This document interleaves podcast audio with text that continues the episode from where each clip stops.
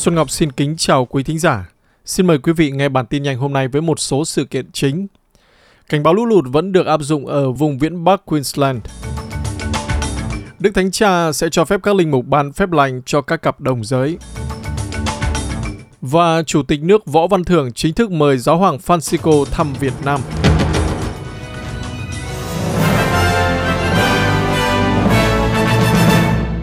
Sau đây là bản tin chi tiết. Nỗ lực thứ hai sẽ được thực hiện để giải cứu cư dân khỏi cộng đồng bản địa bị ngập lụt ở viễn Bắc Queensland.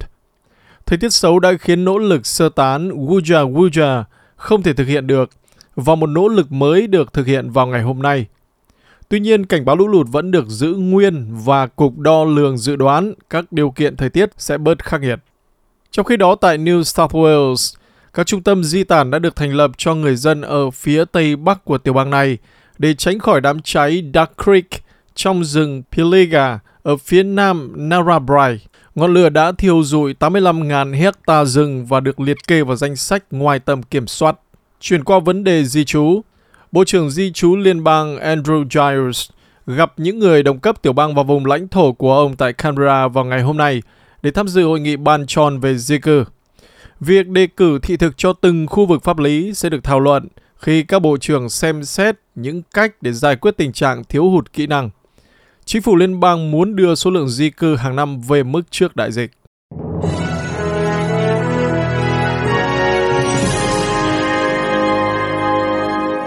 Quý thính giả đang nghe bản tin nhanh của SBS tiếng Việt với Xuân Ngọc, chuyên qua tin quốc tế.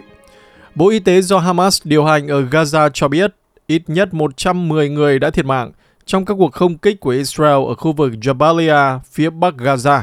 Quân đội Israel cho biết họ đã tiến hành hàng loạt các hoạt động chống lại thứ mà họ gọi là hạ tầng cơ sở khủng bố của Hamas ở Jabalia.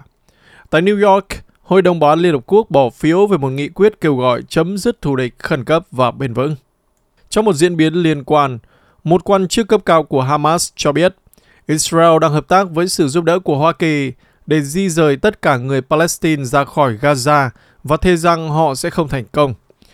Osama Hamdan, ông đã nói chuyện với các phóng viên ở Beirut và nhắc lại rằng nhóm Palestine sẽ không thả bất kỳ con tin nào cho đến khi chiến tranh ở Gaza kết thúc. Ông cũng cáo buộc Mỹ hỗ trợ Israel giết hại phụ nữ và trẻ em, phá hủy nhà cửa, bệnh viện và trường học. Đây là hoạt động công giáo.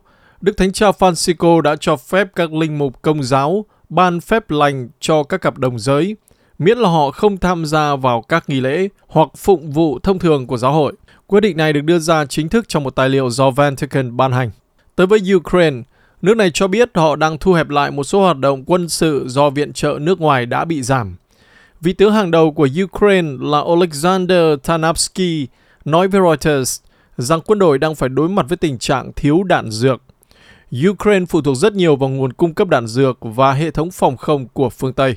Trong lĩnh vực y tế, các chuyên gia sức khỏe tình dục cho biết họ đang cảnh giác trước sự gia tăng các bệnh lây truyền qua đường tình dục. Họ nói rằng tỷ lệ bệnh giang mai đã tăng gấp 3, bệnh lậu tăng gấp đôi trong thập niên trước mặc dù việc xét nghiệm đã giảm.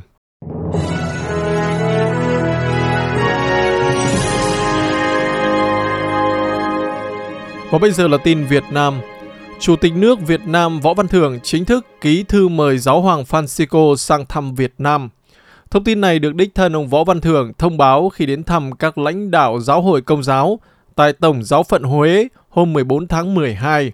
Hãng thông tấn công giáo UCAN và trang tin chính thức của chính phủ Việt Nam đưa tin.